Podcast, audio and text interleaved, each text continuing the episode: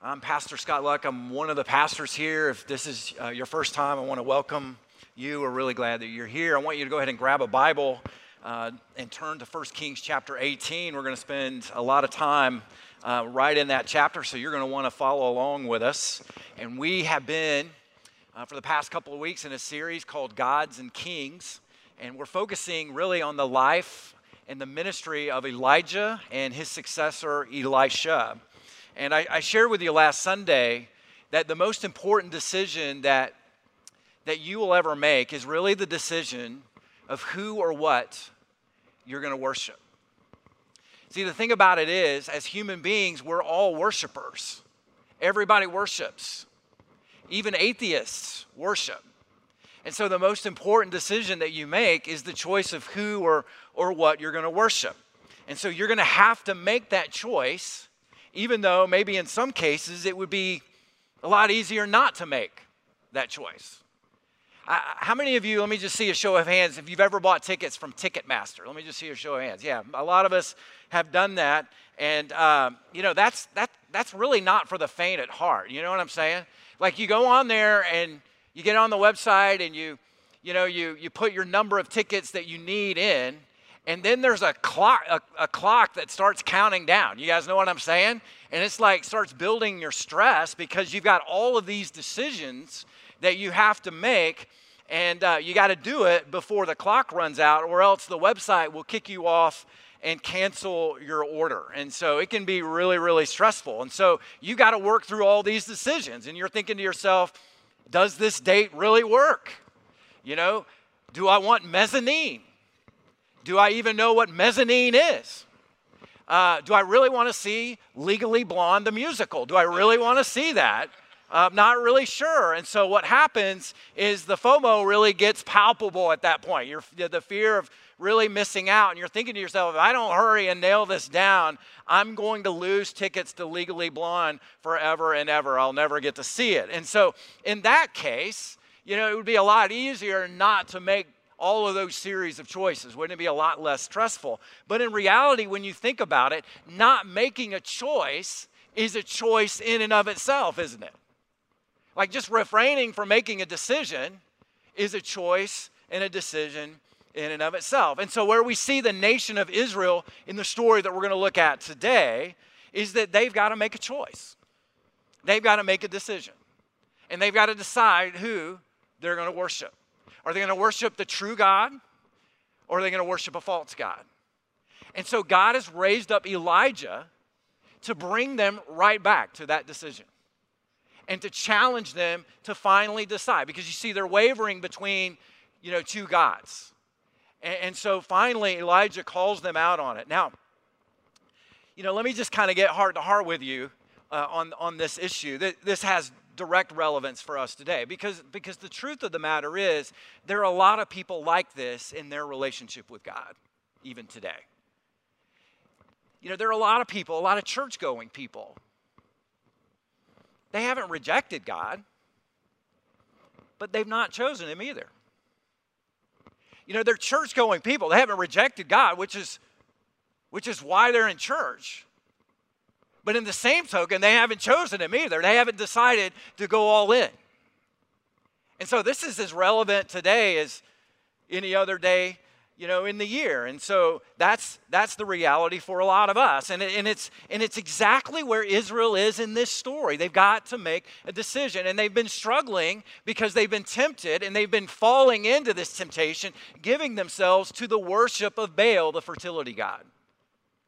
And what they're trying to do is they're trying to mix worship of the true God with worship of Baal, the, fer- the fertility god. Now, let me, let me talk a little bit about Baal. I described this a little bit last week. One of the things I didn't share with you last Sunday is that in the Canaanite religion, there were a number of different Baals.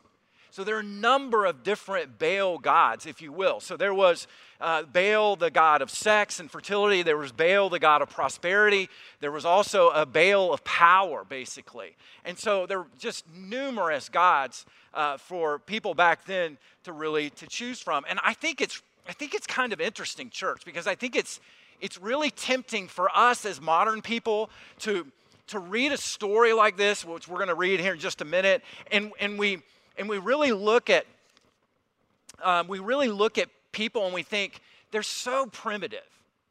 You know, they're so un, un, so ignorant. Why in the world are they bowing down to these little idols? And, and that's kind of our modern sensibility today. And we kind of look down on them. We think to ourselves, you know, we're so sophisticated, we would never do that.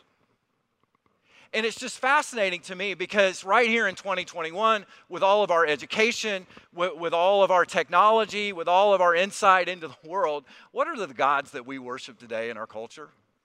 Sex, prosperity, and power.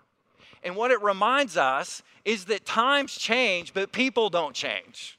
And as much as things change, life really stays the same. And the reason why I go back to it is everyone worships and everyone has to make a choice uh, in what they worship. Now, now you may be thinking, uh, now Scott, I, I'm, I'm really not a worshiper. I'm, I'm not religious.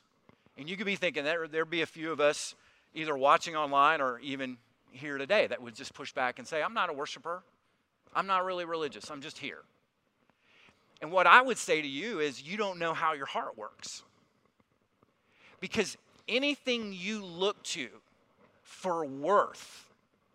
Anything you look to that makes life worth living for you, and you give yourself to that, that's worship. That's what worship is.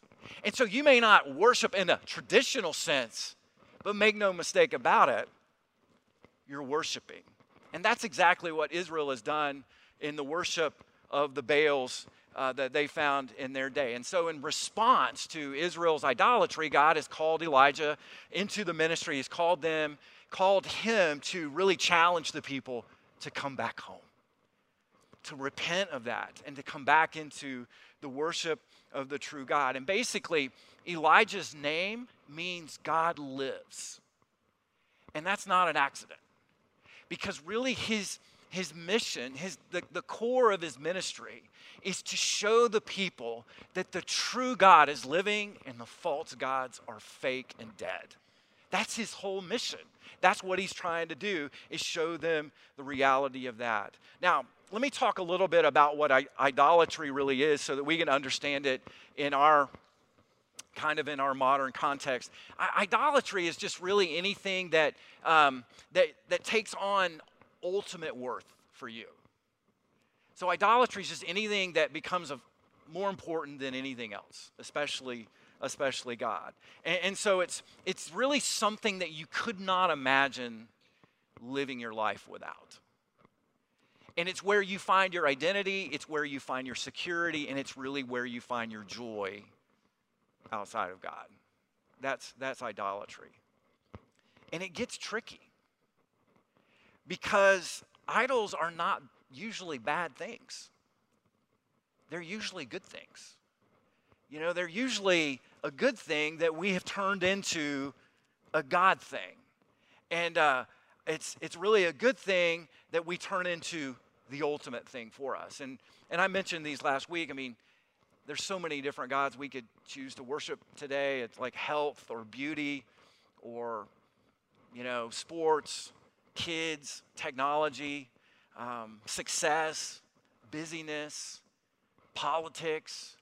All of these things are good things. Well, maybe except for politics, but all of, they're all um, they're all really good things. And so this story happened in Israel's history 3,000 years ago. And it's incredibly relevant for us today. Because the truth of the matter is, we struggle with this. We struggle with it.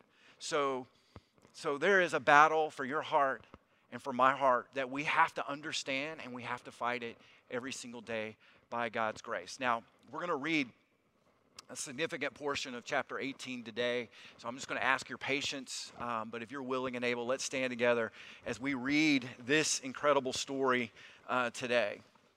And you, you might even, as I read this, you, you could even close your eyes and just listen to the story unfold. If you want to try that, you can do that. Uh, if you want to read along, it'll be on the text on the screen behind me. So the writer of Kings says this. We'll begin at verse 17. When Ahab saw Elijah Ahab said to him, Is it you, you troubler of Israel? And he answered, I've not troubled Israel, but you have, and your father's house, because you've abandoned the commandments of the Lord and you have followed the Baals. Now, therefore, send and gather all of Israel to me at Mount Carmel, and the 450 prophets of Baal and the, 40, and the 400 prophets of Asherah who eat at Jezebel's table. Verse 20. So Ahab sent to all the people of Israel and gathered the prophets together at Mount Carmel. And Elijah came near to all the people and said, How long will you go limping between two different opinions? If the Lord is God, follow him. But if Baal, then follow him. Then the people did not answer him a word. And then Elijah said to the people, I, even I, only am left a prophet of the Lord, but Baal's prophets are 450 men. Let two bulls be given to us, and let them choose one bull for themselves and cut it into pieces and lay it on the wood, but put no fire to it and I'll prepare the other bull and lay it on the wood and put no fire to it. And you call upon the name of your God, and I will call upon the name of the Lord, and the God who answers by fire, he is God. All the people answered, It is well spoken. Then Elijah said to the prophets of Baal, Choose for yourselves one bull and prepare it first, for you are many, and call upon the name of your God but put no fire to it. And they took the bull that was given them and they prepared it. And they called upon the name of Baal from morning until noon, saying, O Baal, answer us. But there was no voice, and no one answered. And they limped around the altar that they had made.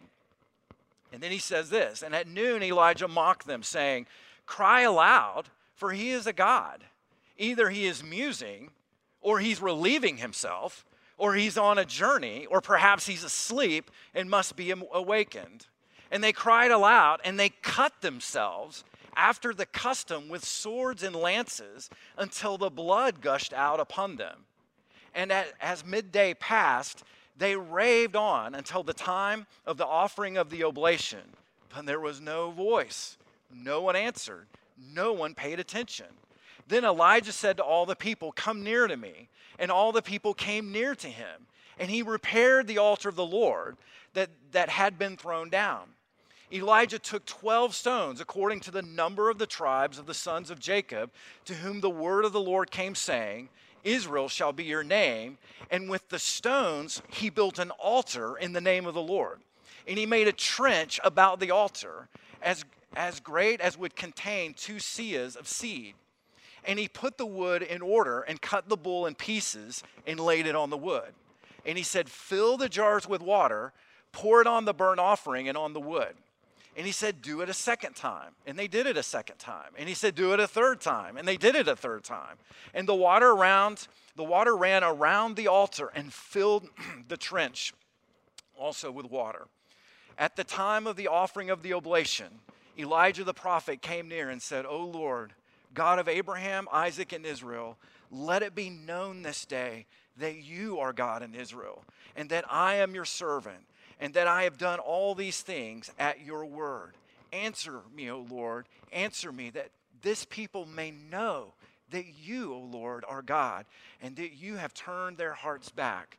And then the fire of the Lord fell and consumed the burnt offering, and the wood, and the stones, and the dust and licked up the water that was in the trench. And when the, all the people saw it, they fell on their faces and they said, The Lord, He is God. The Lord, He is God. This is God's word for God's people. You may be seated.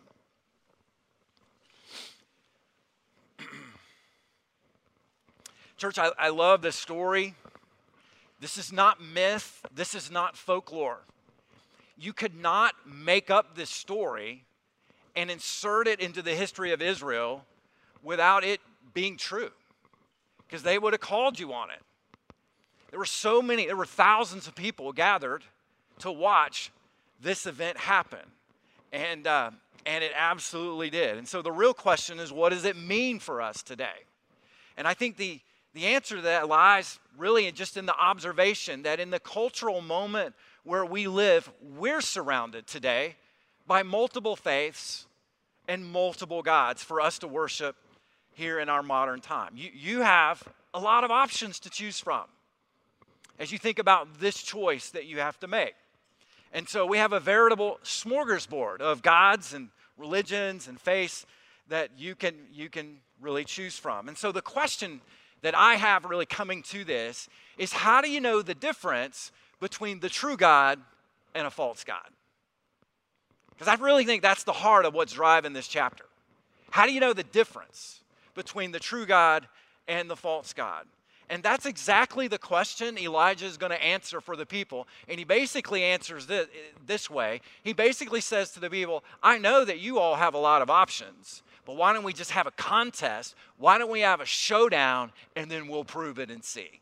And that's exactly what he does. So here's what I want to do today I want us to walk verse by verse uh, right through this chapter, and uh, I want us to see three differences between the true God and the false God. We'll do that at the end. So let's jump in at verse 17, and I'm just going to just walk us right through this. So look at what look at how this unfolds. Verse 17. When Ahab saw Elijah, Ahab said, "Is it you, you troubler of Israel?" So basically Elijah is going to go challenge and confront Ahab. And I don't know if you've ever had the experience of confronting someone who was making some really destructive choices. Uh, if you've ever had to go and kind of do that ministry of confrontation. Isn't that fun? Don't you just love to do that? You know what I mean? Uh, that can be really, really hard. And what, what, how does that usually go? Uh, usually doesn't go that great, and that's exactly what Ahab is doing here. He's already attacking Elijah. He's calling him the troubler of Israel. That word troubler means pest.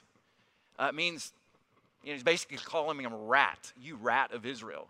And notice, notice how Elijah responds to him. This is in verse 18. And he answered, I have not troubled Israel, but you have in your father's house because you've abandoned the commandments of the Lord and you have followed the Baals.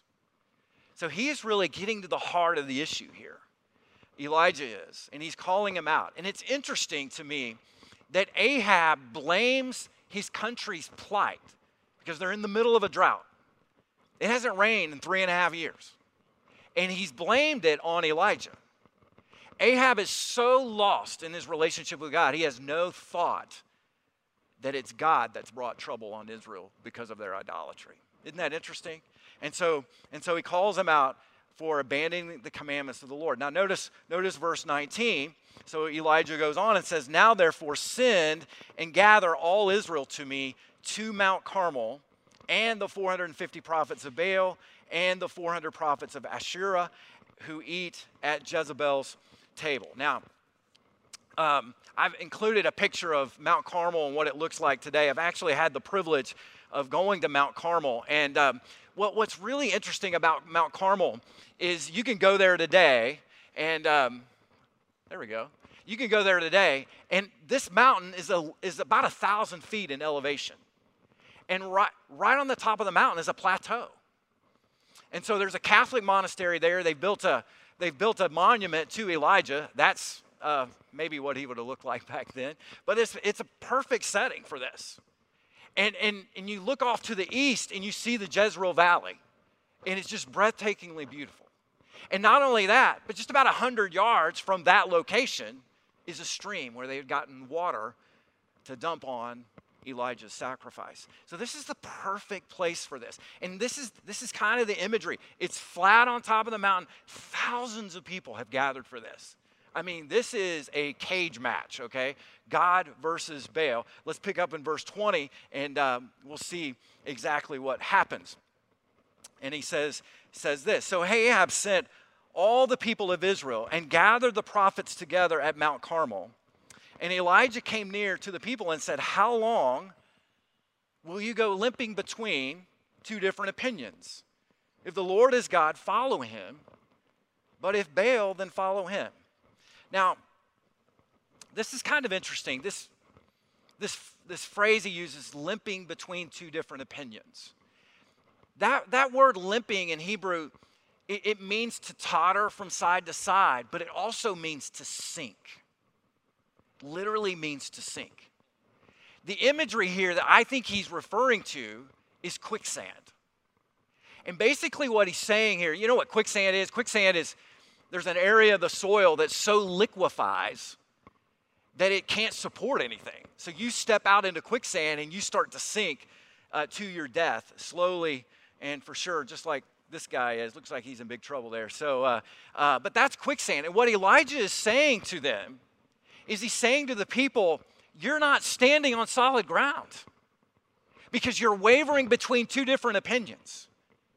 You're, trying not to choose, or you're trying to mix the two. And you're not on, you're, you're, you're sinking. You're, you're dying right where you are. And what he does is he challenges them to make a decision. And he says basically, you're really walking in half heartedness. And uh, he calls them out and he says, it's really time for you to choose. And he asks this question How long will you go limping between these two choices? Now, let's just take a minute and apply this uh, today. You know, there are a lot of people today, and you've heard it, I've heard it, we've all heard it, uh, that will basically make make this statement that all religions are basically the same. That all religions are just different paths up, up to the same mountain to the true God. And so it really doesn't matter which God you worship as long as you're sincere. Now, we've heard that. The reality is that statement is spiritual quicksand. That's what that is. Because have you ever considered what the Bible says about the gods of other religions? Have you ever considered that? See, the Bible teaches that the gods of other religions are not just mere names or myths. The Bible says that the gods of other religions are supernatural beings who want to be worshiped and they want to lead people away from the worship of the true and living God as revealed in Jesus Christ. That's the truth. Now, church, don't take my word for it. I want to show it to you right from Scripture. And I want to show you 1 Corinthians 10, verse 19 and 20, where Paul really speaks to this. Now, let me, let me set this up because it's not going to make sense unless you understand kind of what's going on and the question that he's answering here. Paul's writing this to the people, to Christians in Corinth and it was a very pagan city. And what the pagans would do in Corinth is they would sacrifice a bull, just like we're seeing here, and they would offer it up to their, to their gods, their pagan gods. And it would be consumed by fire. And then what they would do is they would take the leftover meat and they would take it down to the marketplace and then they would sell it to the Christians. And the Christians in Corinth were asking Paul, is it okay for us to go to market and buy meat that have been, that's been sacrificed to idols because they, they felt like, man, maybe this is crossing some spiritual line. So this is part of the question that he is, he is answering. But I want you to notice what he says and notice the insight that he gives us. Paul says this What do I imply then? That food offered to idols is anything? Or that an idol is anything? No. I imply that what pagans sacrifice they offer to demons and not to God. Whew. He just calls it out. I don't want you to be participants with demons. I don't want you to be worshiping demons, in other words. That's what he's saying. That to worship the gods of other religions is basically to open yourself up to the demonic realm that's around you. So it is spiritual quicksand when somebody says, oh, all religions lead to the same God. Now, it's also intellectual quicksand. It's intellectual quicksand when somebody says that. Now, you're saying, well, how? Well, I love what Tim Keller says about this, and I just wanted to, sh- it was so good, I just wanted to share with you what he said about this. He said, you know, when somebody makes the claim that all religions lead to God, they do it. Um, they, they do it because they're frustrated that one person says that one faith has exclusive claims to the truth. And so their counter to that is no, all religions lead to God. Because they get frustrated that somebody's making a truth claim, that they have the complete picture of the truth. And what Keller says is it's so interesting because they themselves are making the very same truth claim. Because they're denying that you can that one religion can make a claim to have all the truth and yet they come right back and say all religions are true. All religions lead to the same god. In other words they judge others for what they themselves do and that is intellectual quicksand he basically says. Now that's pretty interesting isn't it?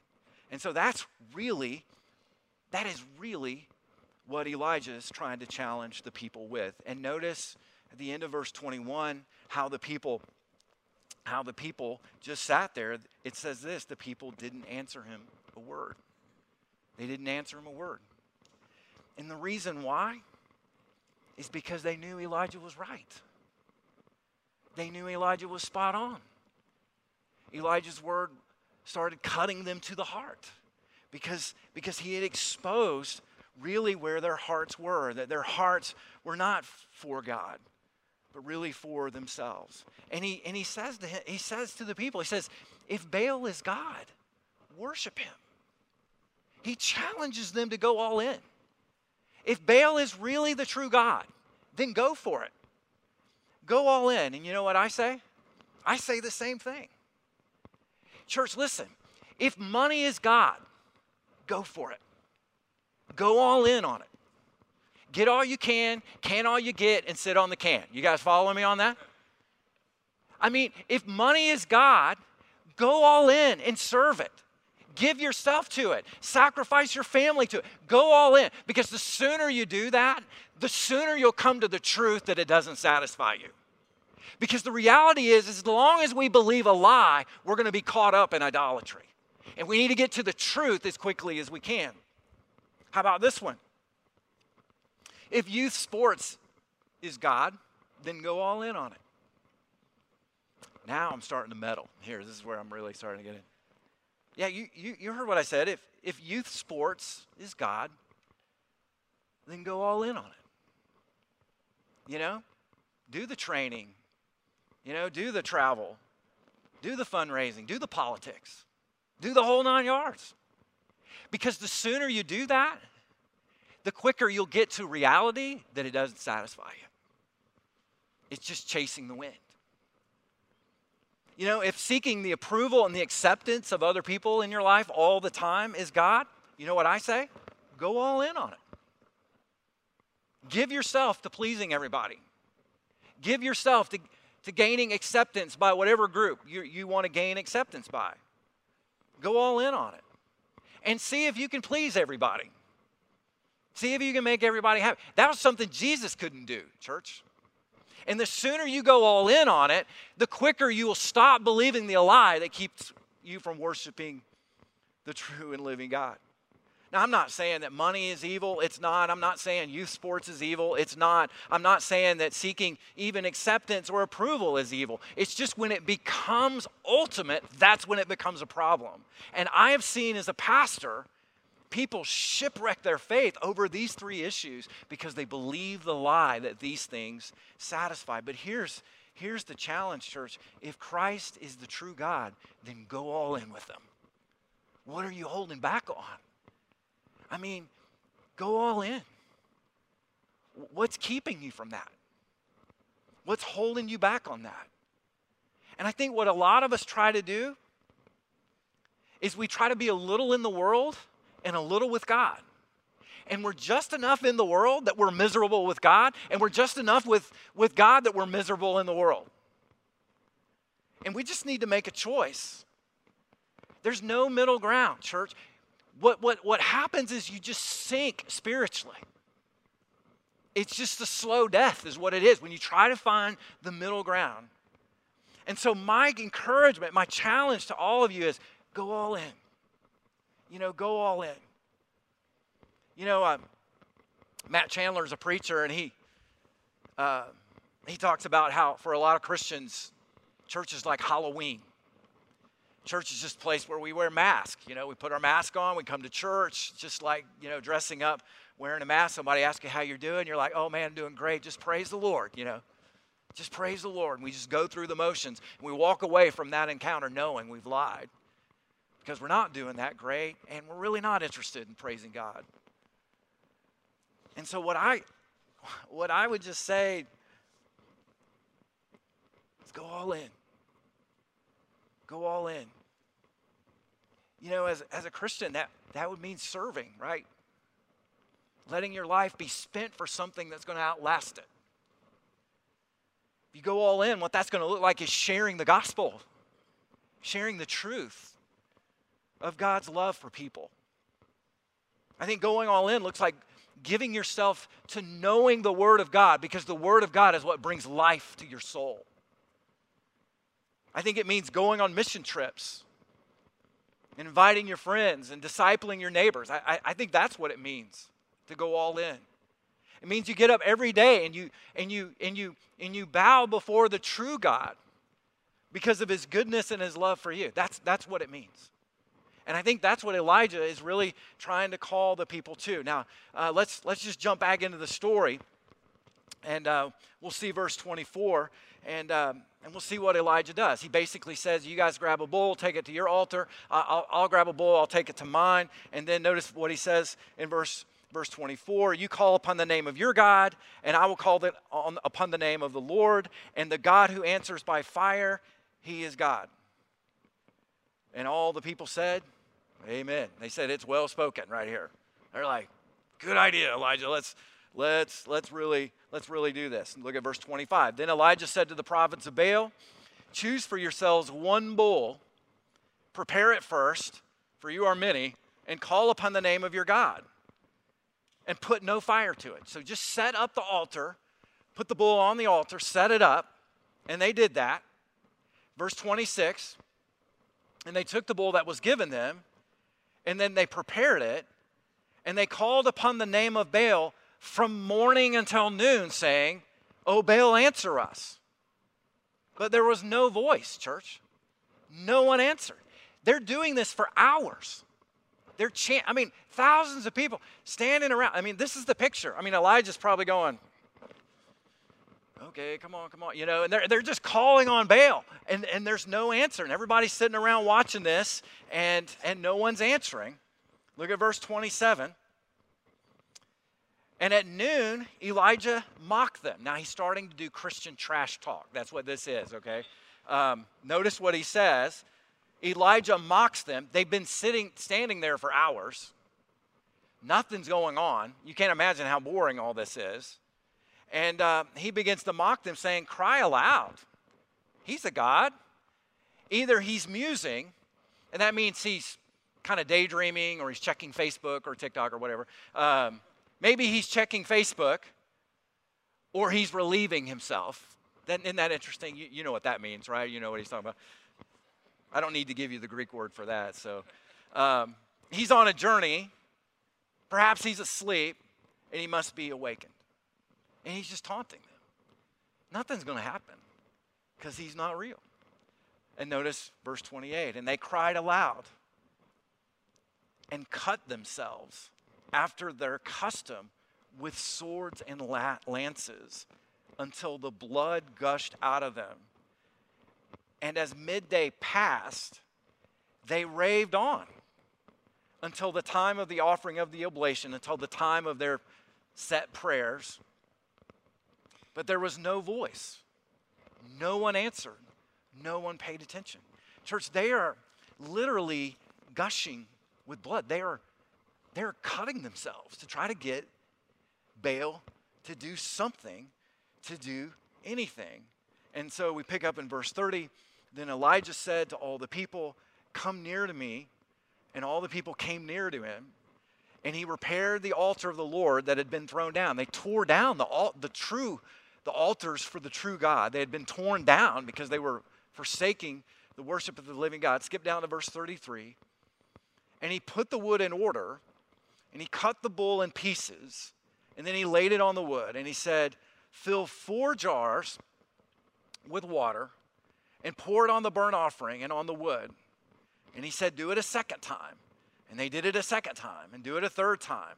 And they did it a third time. So they're taking water from the stream they're dumping on this sacrifice to soak it really good. They don't want something, some trick, you know, being played here.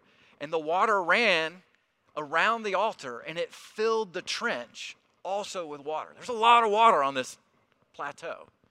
And uh, He's setting it up. Now notice, notice what Elijah does. So the people are gathered around. He's calm, he's cool, and then he prays. Notice verse 36. And at that time of the offering of the oblation, time of prayer, Elijah the prophet came near and said, O Lord God of Abraham, Isaac, and Israel, let it be known this day you are God in Israel, and that I'm just your servant, and that I have done these things at your word. Answer me, O Lord. Answer me that this people may know that you, O Lord, are God and that you have turned their hearts back. You, you know what I love about that church? It's not about Elijah. This is not about him showing off. He's not trying to get, you know, get 15 minutes of fame. You know what I'm saying? He's not, this is not about him. He's just a servant and he's trying to be a signpost to the true and living God. And he says, God, my prayer is, my only prayer is that these people would know that you're real that these people would know that you're the true God, that you're the living God, and that the gods that they've been chasing are false and fake. Make God, will you answer that one prayer? And I love that. That's where his heart is. It's not about him. It's not about him at all. And notice how God answers this prayer. Verse 38 Then the fire of the Lord fell, and it consumed the burnt offering, and the wood, and the stones, and the dust, and it licked up the water that was in the trench. That is a hot fire. If that trench is full of water, man, that, that is a hot fire. And when all the people saw it, what did they do? They fell on their faces and they said, The Lord, He is God. The Lord, He is God. What, what an incredible, what, a, what an incredible story that day. And you can only imagine people falling down uh, in worship and in repentance and in confession uh, to, the, to the true and living God. Now, we don't have time today, but if you read the rest of the chapter, you know that Elijah prays, and um, God answers his prayer for rain, and it rains in Israel for the first time in three and a half years. Which is just, just incredible when you think about it. Now, let me just kind of finish up this way. How do you know the difference between the true and living God? How do you know? Well, there are three differences. Number one, here's the first one. You know, false gods are silent, but the true God hears and answers prayer. That's how you know. False gods are silent, but the true God hears and answers our prayer. You remember back in verse 24 where Elijah says to all the people, You know, you called upon the name of your God, and I will call on the Lord, and whoever answers, that's the God who is real. Well, this whole showdown in chapter 18 is about the power of answered prayer. That's what, that's what this is about. And uh, and so Baal is completely silent. Baal does not answer. They call to him, they cut themselves, they chant, they dance, they gyrate, they do the whole thing, and he's quiet. He's silent because he's not real. And part of what this chapter does is it shows us the futility of idol worship. It shows us it shows us that that idols really aren't real. That you can you can pray to success all you want to, but it's not going to answer your prayers. You, you, can, you can pray to the beauty gods all that you want to. You can pray to the money gods all that you want to, but they're never going to answer your prayer. They're never going to respond. But the true God hears and answers your prayers. It's a real interesting verse in James chapter 5 verse 16, James mentions Elijah.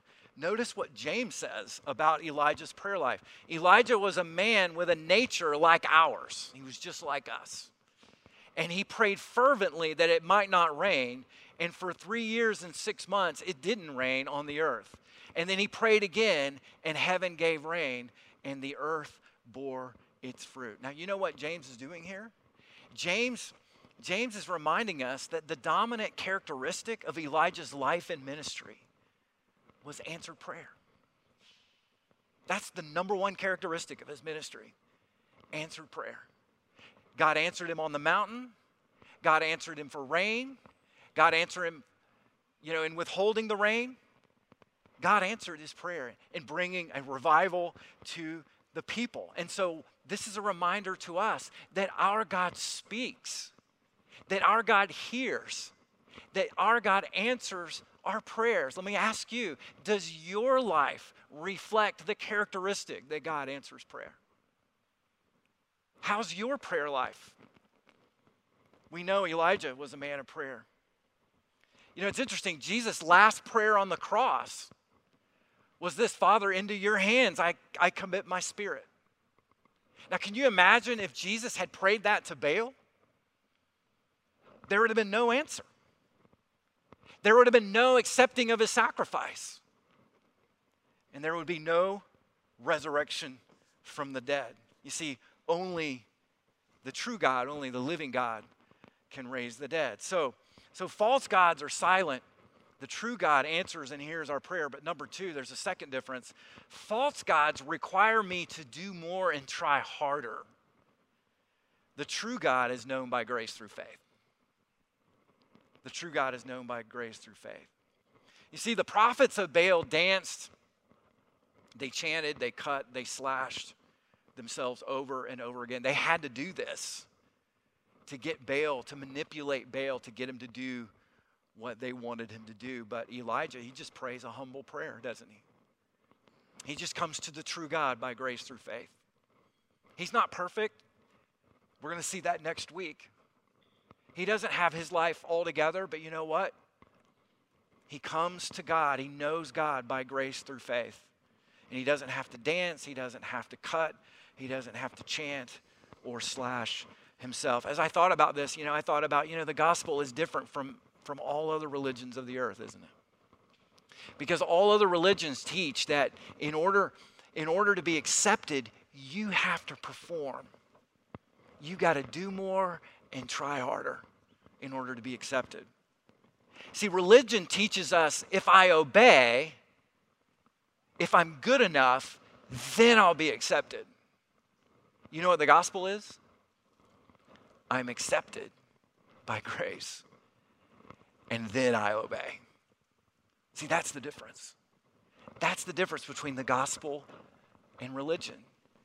The interesting thing about religion is you're always trying to get there. You're always trying to be good enough and do more and try harder, but you never seem to get there. But the gospel says somebody performed for us, somebody achieved for us, and that was Jesus. Here's the, here's the third and last difference false gods mutilate you, but the one true God mutilated himself for you. That is the gospel. You see, these guys, they had to hurt themselves, they had to cut themselves.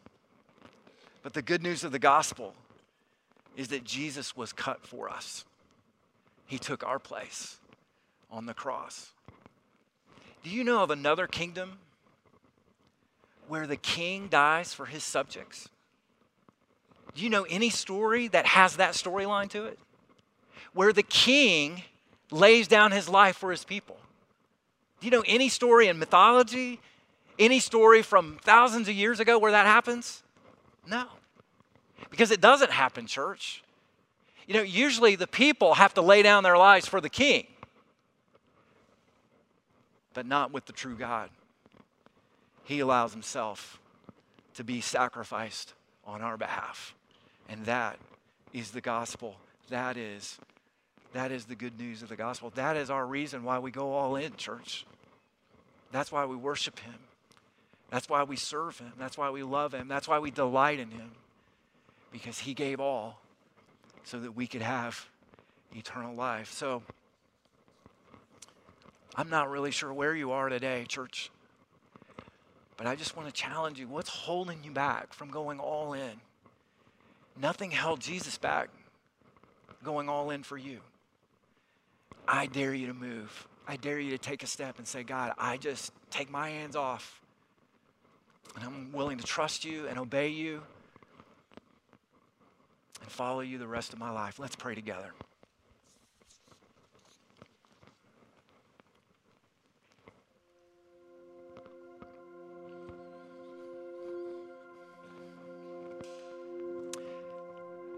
Heavenly Father, we we are amazed at your love for us, God. We, we're amazed how you pursue us and stick with us, even in the midst of our waywardness. And so, God, I thank you that you've just clearly shown us the difference. God, you, you've, you've really shown us truth from falsehood. You, you've shown us the difference between good and evil, God. And we just want to be on your side. We, we want to be with you. And I just pray, God, for, for us as a church family, for us as individuals in this church family, I, I pray that you would, you would have permission and the freedom to search our hearts and just to know every wicked way in us. God, that you would know what we look to for significance and worth and value and security and identity that's not of you. And I pray that our lives would be living sacrifices, holy and pleasing to you. This is our spiritual act of worship. And so, God, I pray you would grant us grace, that you would move our hearts, you would move our will to go all in for you, to not hold back, but that we would know the freedom of joy of walking with you.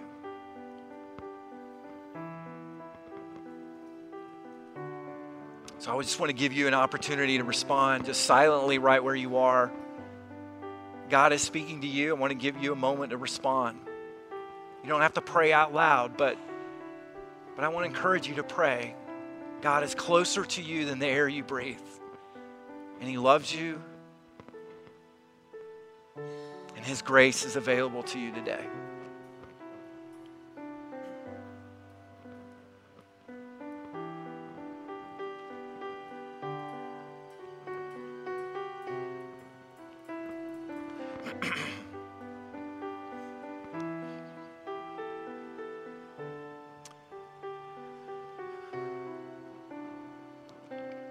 So, God, thank you for your grace and mercy to us. Thank you for the promise that if we confess our sins, you're faithful and just to forgive us of our sins and to cleanse us from all unrighteousness. Thank you that we can know the true God by grace through faith today. We give you praise and we give you glory. And all of God's people said, Amen and amen.